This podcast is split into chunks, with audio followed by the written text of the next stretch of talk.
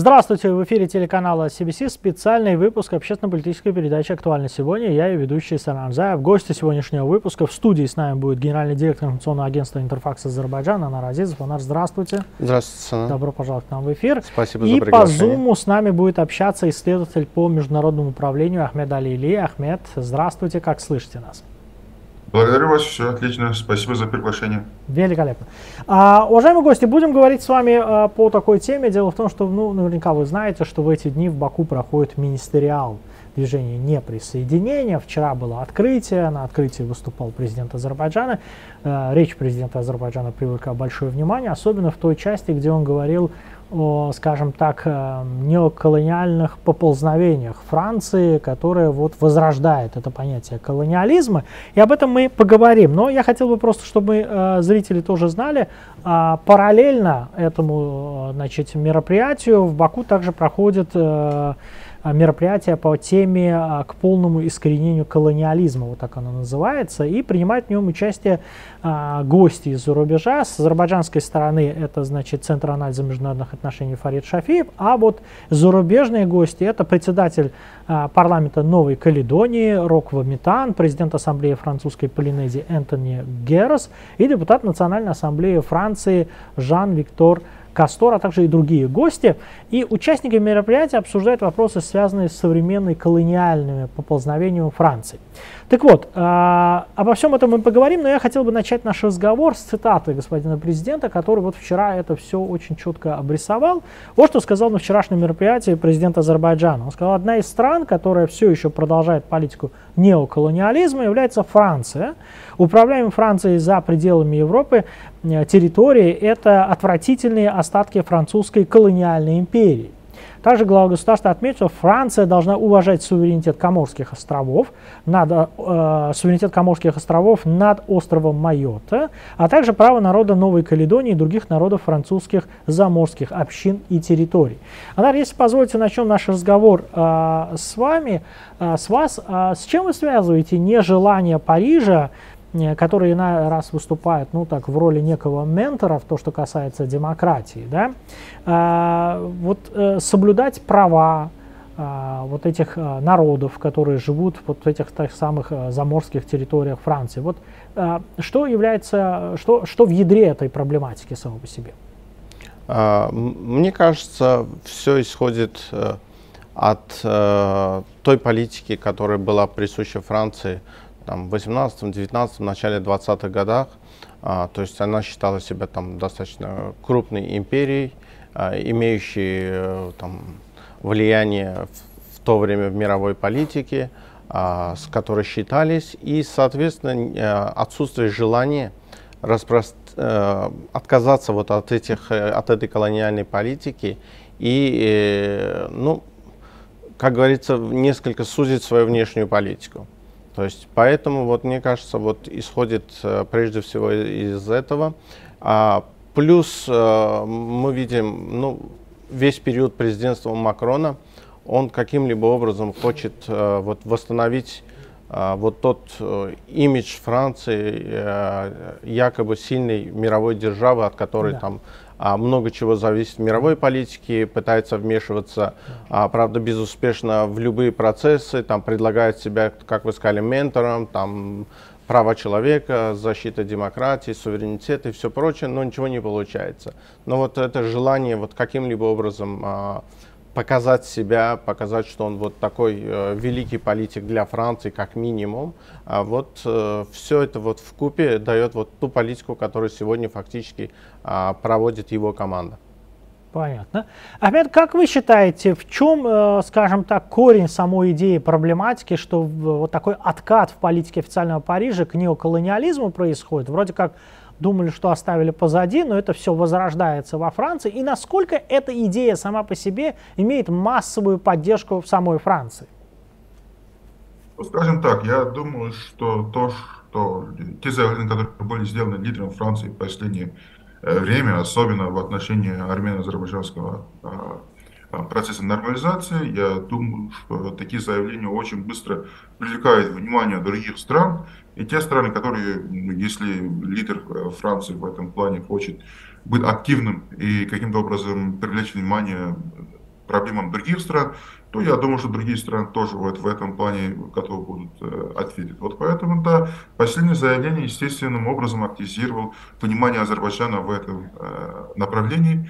И э, сейчас, как член э, и председатель э, решения неприсоединения, естественным образом, те вопросы, которые волнуют членов этой организации, Азербайджан э, э показывает э, инициативу определенную и таким образом как бы выдвигает на первый план те вопросы, которые интересуют и других членов стран э, э, этого э, движения присоединения. И так получается, что очень многие из этих стран, члены движения присоединения, они были колонией Франции.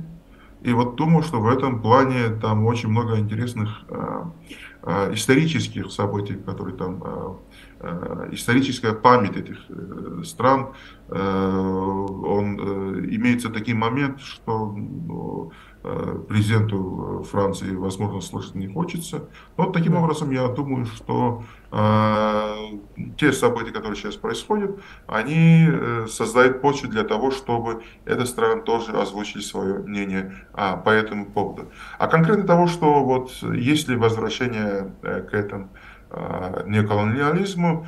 Это уже, я думаю, что критикуют э, э, уже очень часто и в Индии есть нечто подобное, и в Пакистане, и все критикуют своих бывших колониальных стран, э, которые тем или иным образом обращались неправильно. Вот, и там есть очень много артефактов разных, в разных музеях, и все эти страны хотят, чтобы эти артефакты вернулись а, в, э, э, вот, на территории, из которого эти артефакты были взяты. Вот поэтому, да, я думаю, что Азербайджан уже таким образом себя показывает совсем э, по-другому, э, показывает инициативность. И таким образом движение неприсоединения, он уже имеет, э, эта роль этой организации увеличивается в разы. И, и мы должны все признать, что с э, представительством Азербайджана в этой организации, эта организация полностью преобразовалась. Я думаю, что те месседжи, те импульсы, которые дает Азербайджан вот этой организации, они будут иметь очень э, длительный эффект. И посмотрим, как эта э, вот, э, аккумуляция э, стран, которые недовольны, э, имеют э, очень негативные как бы, отношения, э, э, моменты в отношении с Францией, они таким образом, я бы сказал, уже мобилизированы.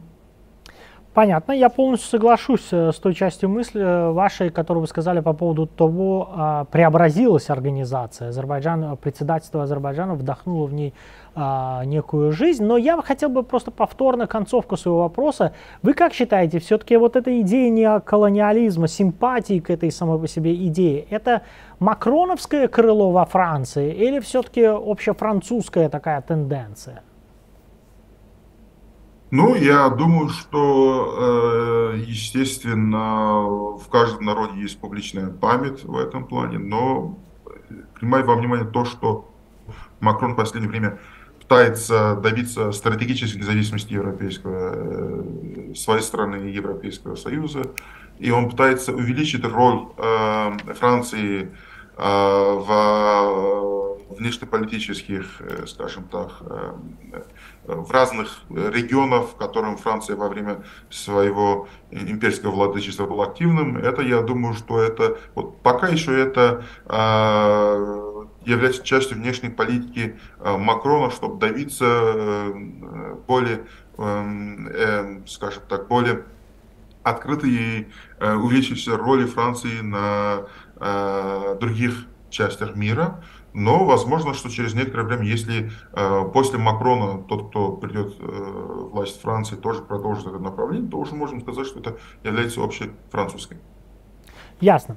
Uh, уважаемые гости, uh, по поводу... Дело в том, что вот эти идеи, uh, ну, можно отчасти даже их назвать крайне правыми идеями, да, в том, что касается неоколониализма, идеи возврата вот некого исторического былого могущества.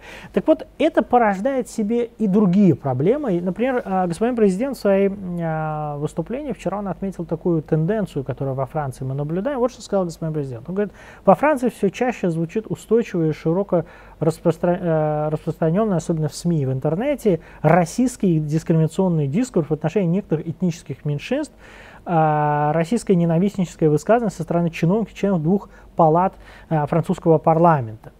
И вот что говорит дальше президент, он в данном случае, оно, э, его заявление адресное по большому счету, он говорит, что извинения перед миллионами людей, которые его, Эммануэля Макрона имеется в виду, предшественники колонизовали, использовали в качестве рабов, убивали, пытали и унижали, будет не только признанием исторической вины Франции, но и помогут ей преодолеть последствия глубокого политического, социального, гуманитарного кризиса, в котором она оказалась после жестокого убийства алжирского подростка. Мы знаем, mm-hmm. что на днях это произошло, и мы видим продолжающиеся вот эти беспорядки, э, ну, довольно-таки кадры очень печальные, когда есть поджоги, э, грабеж и так далее. Да и это все происходит в сегодняшней Франции, и нет ощущения, что Париж контролирует ситуацию.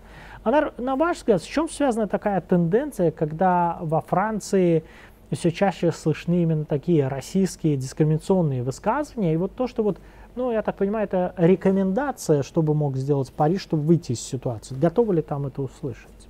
А, действительно, последнее время а, во Франции очень сильны а, социальные проблемы. А, я бы сказал, они даже усилились в период президентства Макрона. То есть не, мы берем только последние дни, вот эти беспорядки, связанные да. с убийством, но мы забываем о том, что буквально в этом году прошлом году из-за пенсионной реформы а, люди выходили на улицы, требовали приостановить эту пенсионную реформу. До этого желтые жилеты. То есть э, Франция последние несколько лет, особенно вот в постпандемийный период, переживает очень бурные э, социально экономические процессы, вызванные тем, что а, население страны а, недовольно теми реформами и действиями, которые предпринимает руководство страны, в данном случае Макрон и правительства. И мы видим, что по большому счету даже оценка событий, связанных э, с последними днями Макрона, она показывает, что он не совсем э, контролирует ситуацию, и он или не хочет сам признавать этого, то есть он не видит корень проблемы.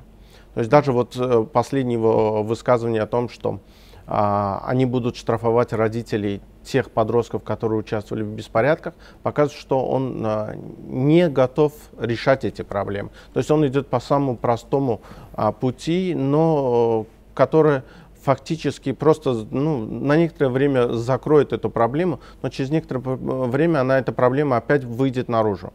То есть он не решает проблему, а пытается ее, скажем так, скрыть, э, замалевать, чтобы ее не было видно.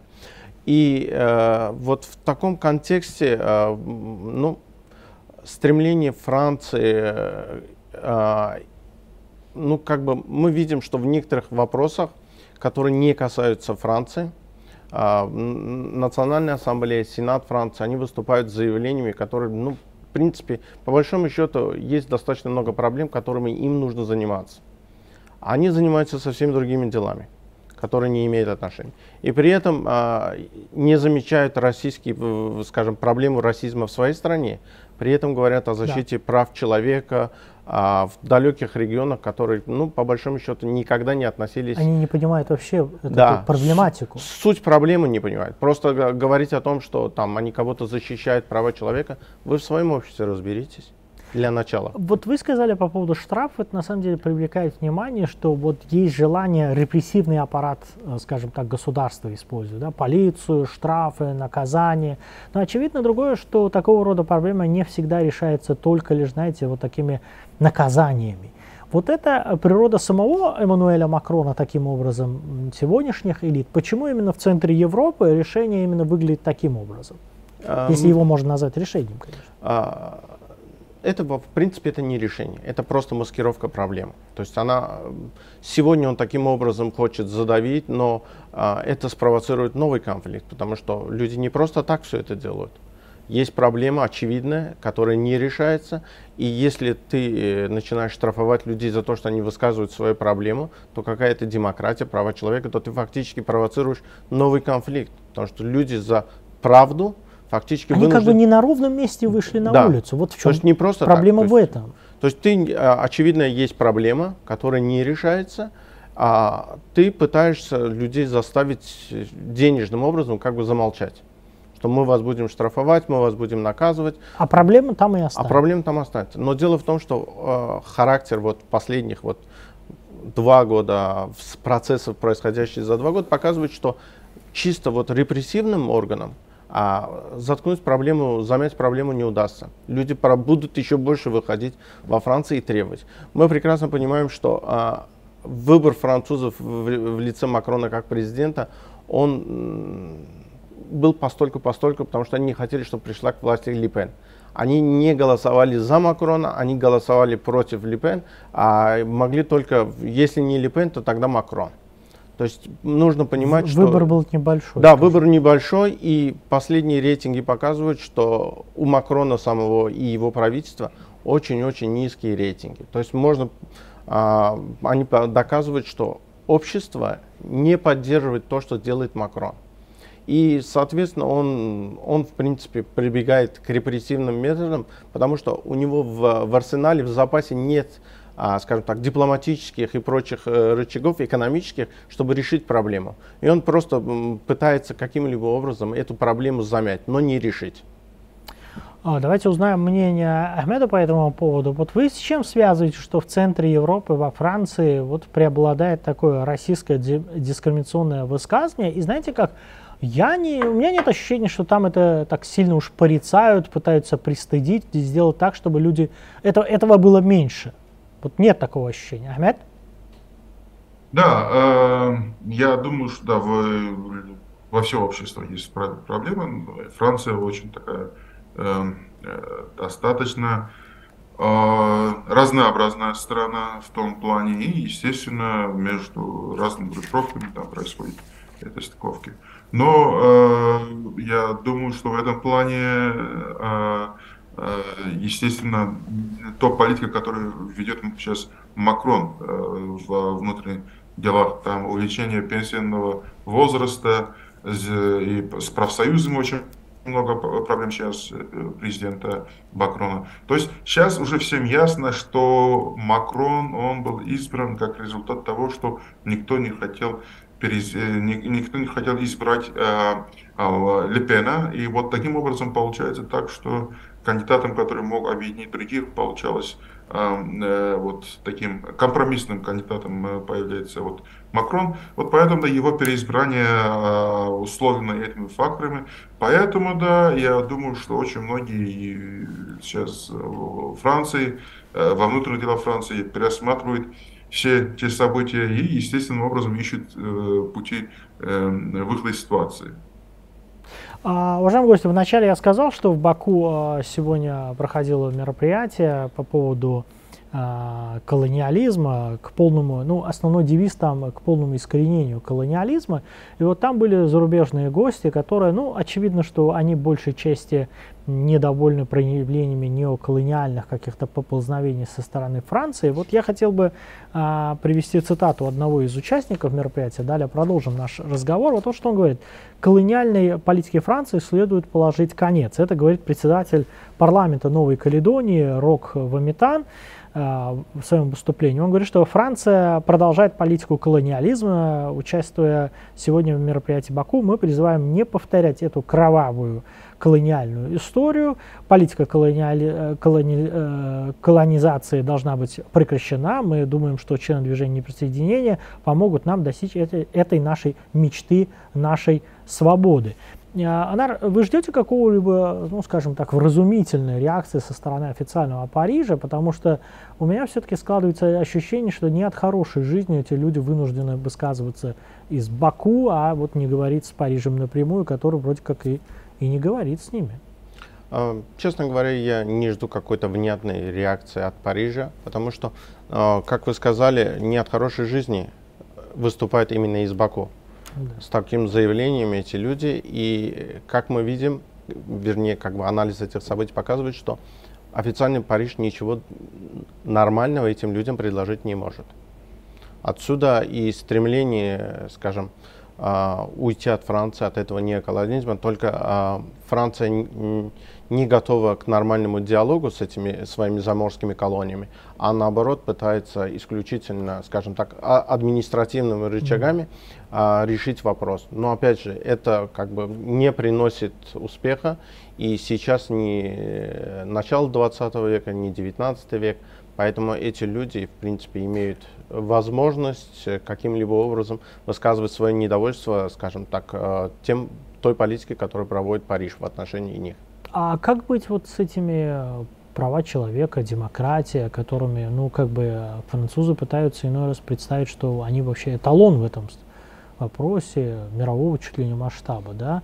Но в данном случае это же, в принципе, гражданские лица, с ним можно было бы и поговорить. Как это стыкуется вот с тем желанием Франции показать себя примером демократии?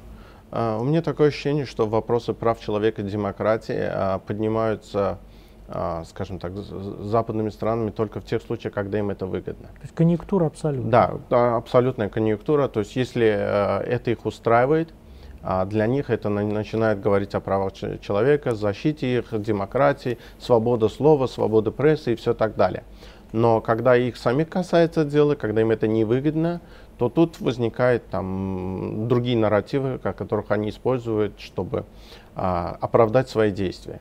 В данном случае, мне кажется, то, что сейчас предпринимает Франция, э, официальный Париж, там, Макрон, правительство, а во взаимоотношениях вообще в целом, во внутренней и внешней политике, это пример ну, тех действий, которые были присущи империям ну, 200-250 лет назад, чисто а, насильственным методом подавлять любые э, иные высказывания, иные мысли, но не решать проблему. Вот это главная проблема сегодня а, Парижа, как во внешней, так и внутренней м, политике. Это нежелание видеть проблему и подходить адекватно к ее решению все упирается в том, что а мы французы, мы представители там древней империи, там у нас такая там пятая республика, шестая республика, мы имеем там, мы э, гаранты прав человека, защиты угнетенных и все прочее, но это сейчас не работает. Это пустые слова, за которыми нет реальных действий.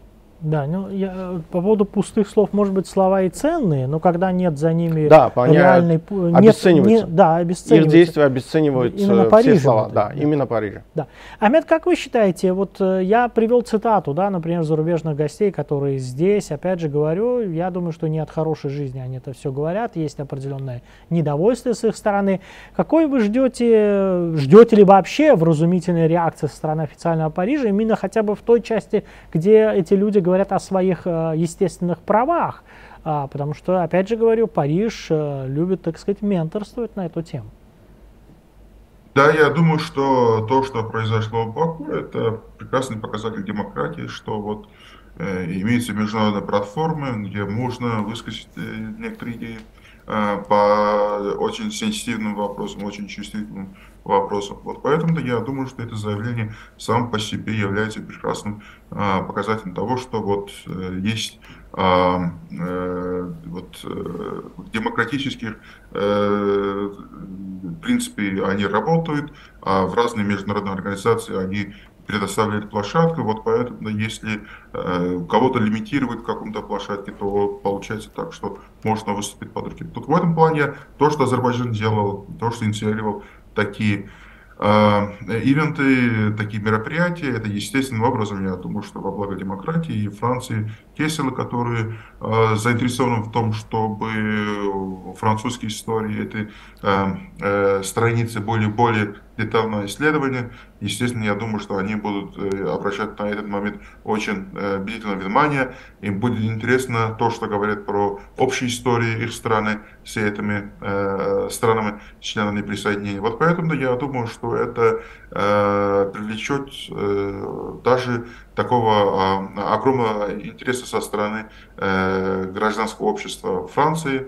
И не надо забывать, что Франция это страна, ну, как минимум там 7 миллионов э, э, мусульман э, разных других стран из Африки. Вот по этому плане э, э, предоставить площадку для того, чтобы представители этой страны тоже сказали свое мнение, это, я еще раз говорю, очень э, посильный шаг.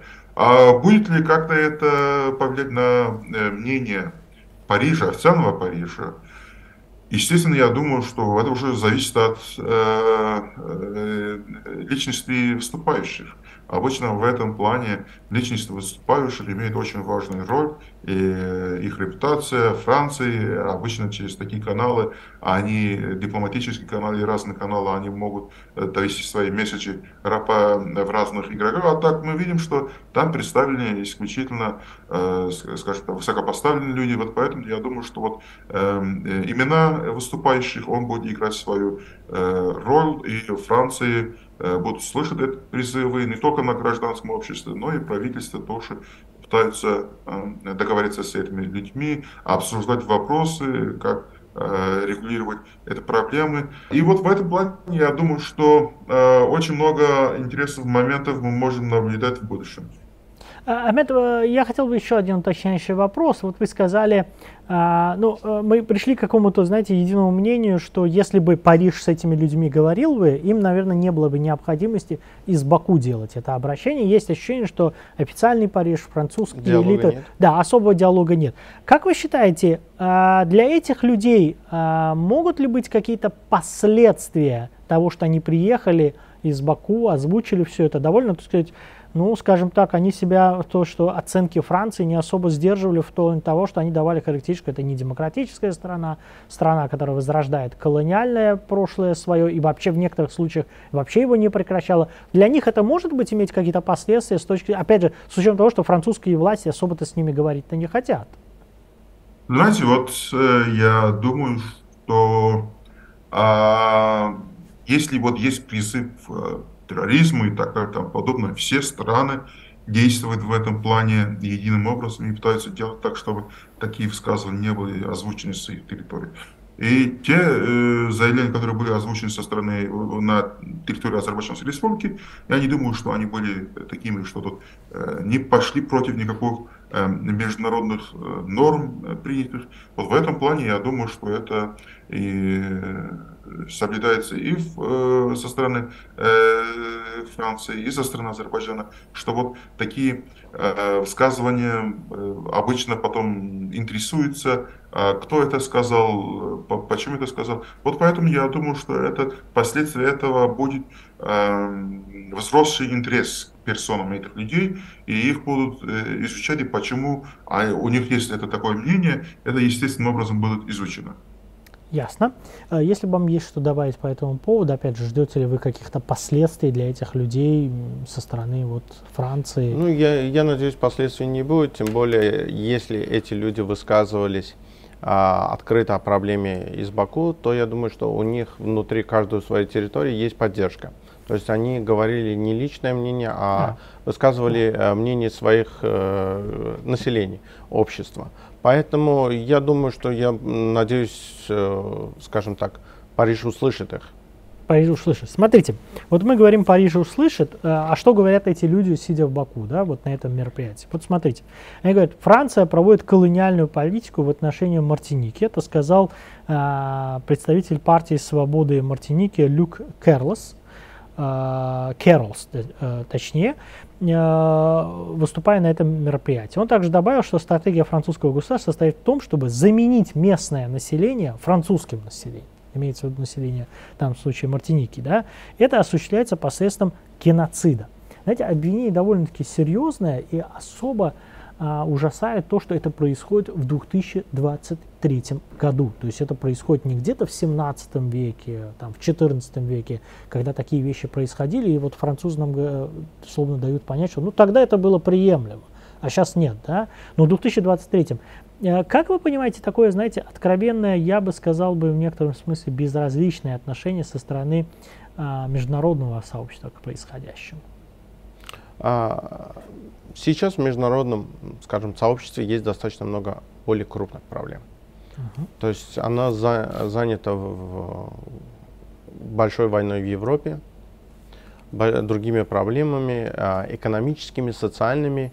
Мы видим, что впоследствии, а, скажем так, COVID-19 Э, чисто в сфере здравоохранения преодолены, но ее последствия социально-экономического характера, они не преодолены. И поэтому сейчас в международном сообществе идет, есть определенный порядок приоритетности. От более глобальные, более важные вещи занимают больше места, и, соответственно, для, а, скажем, решения проблем маленькой Мартиники до него руки не доходят. Есть э, этим, мне кажется, и обусловлено то, что, скажем, высказывают эту проблему, озвучивают представители стран а, в движении неприсоединения. Почему я а, здесь? В принципе, движение неприсоединения не первый день существует. Но, как вы правильно сказали, что Баку, Азербайджан дал ей второе дыхание. Да. Раскрутил эту организацию. Да. По большому счету, придавая, скажем, имидж, повышая ее имидж, давая новое влияние этой организации. Неспроста в а президент Азербайджана подчеркнул, что предлагает э, реформирование системы э, Совбезу ООН, и чтобы одно место имело э, в плане ротации движение присоединения это повысит имидж организации. Соответственно, все высказывания, происходящие в рамках этой организации, а, будут, голос организации будет звучать сильнее, и проблемы, а, проблема будет очевидно видна, и хочешь не хочешь мировой общественности, крупным акторам придется заниматься этим вопросом тоже. Поэтому мне кажется, именно этим обусловлено то, что э, в Баку мы слышим, именно из Баку мы слышим а, такие заявления, чтобы а, мировое сообщество понятно, оно прислушалось. За... прислушалось. Да, понятно, никто не говорит о том, что, скажем, есть глобальные проблемы, но от мелких проблем могут быть, э, от мелкого вопроса проблемы могут быть не, не меньше, чем от глобальных. Поэтому это тоже требует своего решения. Да, ну в любом случае жизни людей, судьбы людей, да. вне зависимости от их количества да, людей, да, возможно, опять же, там население не самое масштабное, но это не говорит о том, что они, они имеют права, да, в конце Да, концов. если мы говорим о том, что люди должны а, жить там 23 год, 21 век, а, такими проблемами не должны Говорят о геноциде, да. в конце концов, То да? Есть это... Адресно показывая на Францию, ну как бы умалчивать это тоже не умеют. Да, естественно. И они понимают, что проблема дошла до такой стадии, что ее уже, уже замалчивать нельзя, надо а, трубить э, и поднимать этот поднимать шум в хорошем не, смысле этого слова. Несомненно. Ахмед, вы как оцениваете вот такое, ну, отчасти, ну, надо сказать, что некое безразличие таким проблемам. Люди, опять же, говорят, в 2023 году они говорят о угрозе геноцида, осуществлении геноцида со стороны такой страны, а, одного из важных государств Европейского Союза. Вот такое безразличие, с чем вы связываете? Все-таки вы, вы коснулись этого момента, но я хотел бы, чтобы вы чуть расширили роль движения неприсоединения вот в том, чтобы эта проблематика все-таки она оставалась на повестке. Она насколько может быть эффективной?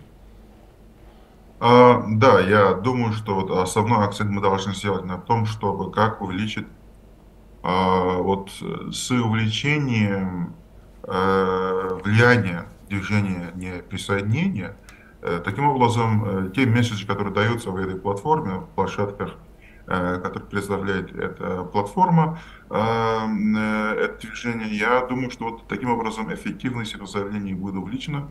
И люди, которые будут слушать заявления, они будут, эм, э, скажем так, более убедительно следить за ситуацией. И вот таким образом я думаю, что то, что делает Азербайджан э, насчет э, движения присоединения, это предоставит альтернативные голоса тем странам, которые были события. И их голоса не так часто обращаются внимание. Мы помним, что во время пандемии эти страны, они не могли иметь выход к э, вакцинам первое время, и это было очень э, сложный механизм, но Азербайджан сделал так, чтобы именно вот это как-то совпало с и представители э, это как бы движение присоединения э, вот, представительство было у Азербайджана. И таким образом Азербайджан сделал все возможное, чтобы голоса э, этих стран по поводу того, что у них есть хватка э, вакцин, и надо сделать. Э, очень эффективная работа была представлена. И я думаю, что таким образом э, вот, по разным вопросам, по вопросам, которые происходили на территории этих стран, э, по забытым э, э, болезненным моментом из истории, из общей истории этих стран. Это, естественно, с увеличением роли движений присоединения. Это все будет иметь очень важную это будет очень влиять на международную повестку дня. И я думаю, что вот это начало, это можно сравнить, возможно, с теми, что произошло э, в конце 80-х годов, начало 90-х годов э, между отношениями с Германией и э, Израилем, когда канцлер Германии, он извинился, он стал на колени перед э, монументом, и таким образом пошел, пошел процесс, э, цепочка процессов, который привел к тому, чтобы вот, уже некоторые другие страны тоже начали э, Э, предпринимать э, подобные шаги. Вот сейчас уже в США говорят про некоторые э, э, вот, э, историю, которая касается рабов, кто был там рабовладельцем и так далее и тому подобное. Я думаю, что вот то, что сделано сейчас э, в площадках движения присоединения, он будет иметь очень достаточно Э, очень, скажем так, в будущем мы увидим эффект всего этого. Но еще раз я повторюсь, э, самой основной задачей вот для Азербайджана сейчас это сделать так, чтобы движение присоединения он вернул к себе тот статус, который у него было во время холодной войны и Азербайджан последними. И э, то, что делается на парламентском уровне, то, что делается на молодежном уровне, Азербайджан очень э, интенсивно работает в этом плане. И вот э, они с других направлений это предоставить голоса тем странам, которые э, э, в своей истории имеют моменты, которые они хотели бы выяснить с, со своими э, бывшими э, колонизаторами. Э, это мы в будущем к этому вопросу вернемся и очень, очень часто. Вы очень хороший пример привели, Ахмед, по поводу Израиля и Германии. На самом деле вот сейчас а, в наши дни, скажем так, существует даже сотрудничество в военной сфере между Израилем и Германией. Там, то есть это как бы представить себе раньше. Мы знаем, что через что прошел народ Израиля, через, в, в взаимоотношениях, скажем так, с Германией, с немецким народом. Да? И вот а, то, что сейчас, к сожалению, вот надо сказать, что для французов это вроде как и не пример. Да? Они, вот на, они делают диаметрально противоположное. Немцы в этом смысле как-то восприняли, а, пошли на пути покаяния, вот то, чего французы, то ли их гордость ним не позволяет, что, ну вот такого желания покаяния нет. Нет, пока нет желания и вряд ли будет в, э, в период президентства Макрона. Ну да, с такими политиками да. ни о каком покаянии, вот это скорее наоборот. Это будет. Да, наоборот. Он воспринимает обратный это, процесс. Будет. Да, он воспринимает это как обратный процесс.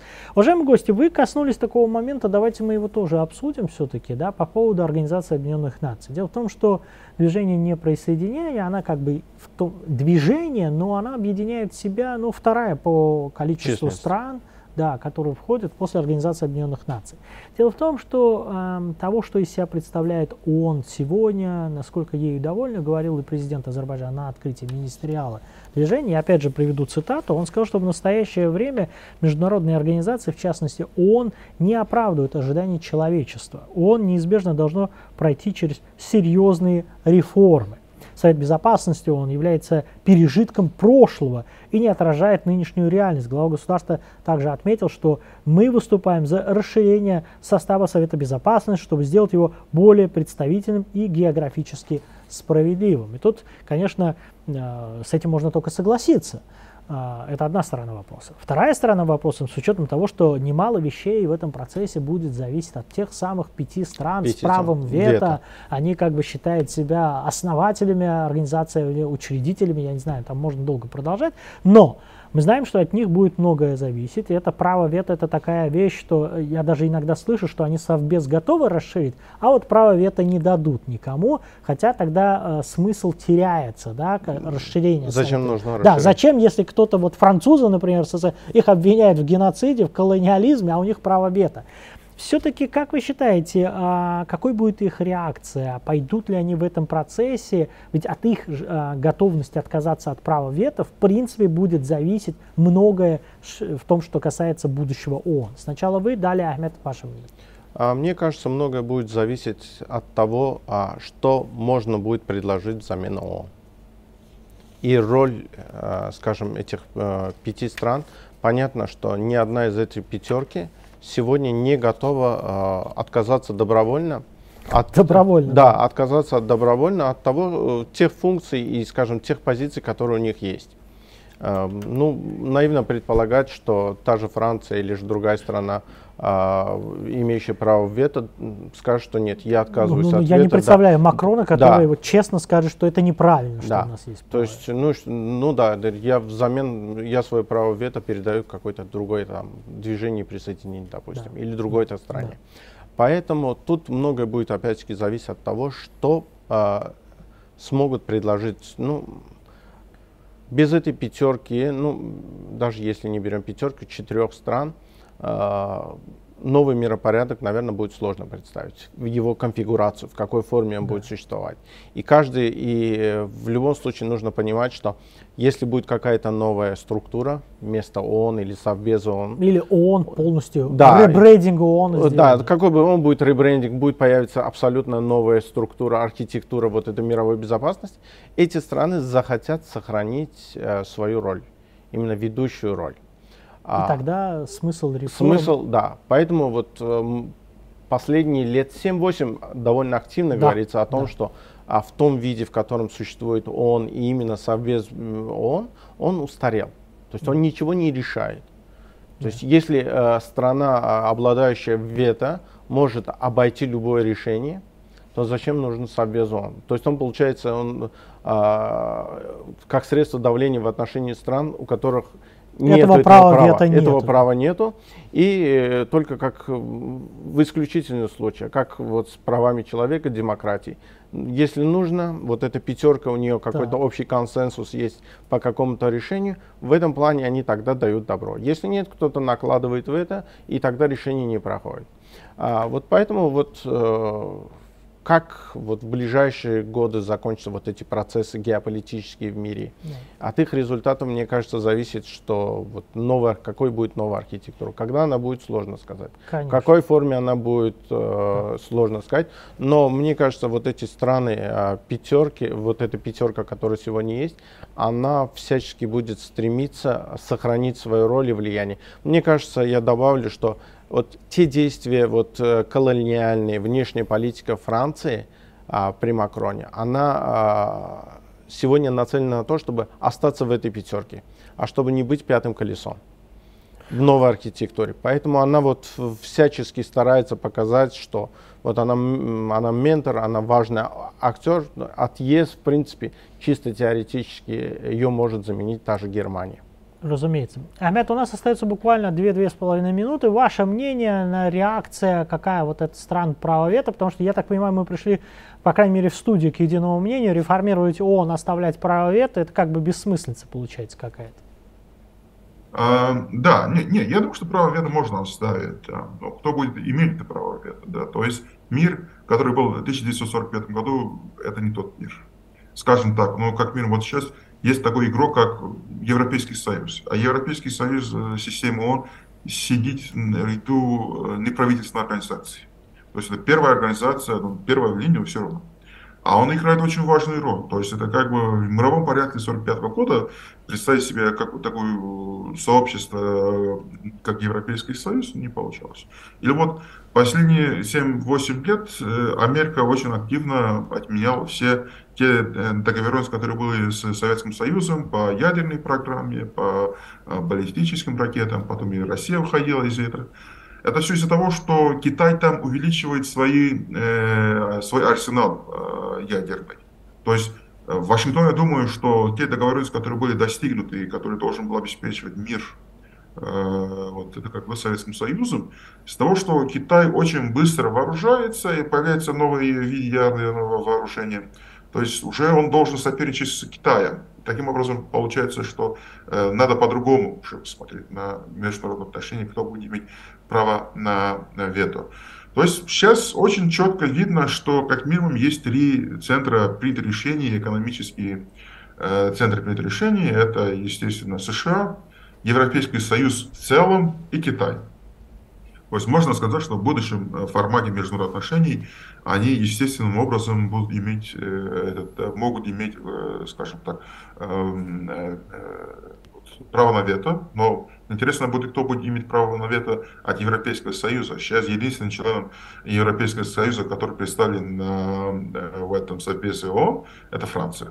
А, ну, после кого как э, Великобритания вышла оттуда, естественно. И вот тут уже возникает вопрос, а почему не должно быть представлено то же самое привилегии организациям исламского сотрудничества? И организации э, движений присоединения. Да? То Тюр, есть идеально для... В конце концов, тюркским государствам, да, у которых есть уже структурируется это дело, почему бы ну, нет? Да, да, давай, да, да, можно, но я думаю, что более реально будет, что вот э, после, в ООНе, после ООН э, по количеству своих участников, движение присоединения и организации исламских, вот, как бы, они после ООН это самые много, многочисленные организации. Да? То есть если два организации будут иметь право вето, я думаю, что это с точки зрения Азербайджана, который представлен в обоих организациях, это будет э, очень Э, скажем так, для Азербайджана очень выгодным, э, выгодной, э, выгодным переформатированием мирового порядка. То есть нужда в этом назрела, то есть все понимают это, все активно работают в этом направлении. Брекзит, выход Великобритании из состава Европейского Союза, это результат, некоторые думают, что это результат того, что вот видно, что идет новое скажем так, вот э, все хотят выступить от своего имени, вот все хотят показать, что они являются индивидуальными игроками, и таким образом хотят свой отдельный стол за э, стул за этим столом. Вот поэтому я думаю, что э, в международных э, отношениях э, все это понимают, что э, есть нужда в этом, и выступление президента Алиева, когда он сделал э, это заявление э, как представитель движения присоединения, это можно считать историческим. Я думаю, что некоторое время можно ожидать, что нечто подобное будет сделано а, из площадок Организации исламского сотрудничества. Вот посмотрим, э, какая реакция будет на это. Да. Можно и продолжить, но у нас время ограничено. Да, я прям будем, будем наблюдать. Да. Уважаемые гости, огромное спасибо вам за участие. К сожалению, эфирное время у нас подошло к концу. Я напоминаю нашим зрителям в студии наши вопросы отвечать отвечал э, генеральный директор информационного агентства Интерфакс Азербайджан Анар Азизов. Анар, большое вам спасибо. Еще раз спасибо за приглашение. Спасибо. И по Zoom с нами общался исследователь по международному управлению Ахмед Алили. Ахмед, вам тоже большое спасибо. Да, спасибо. Благодарю за приглашение. Вам спасибо.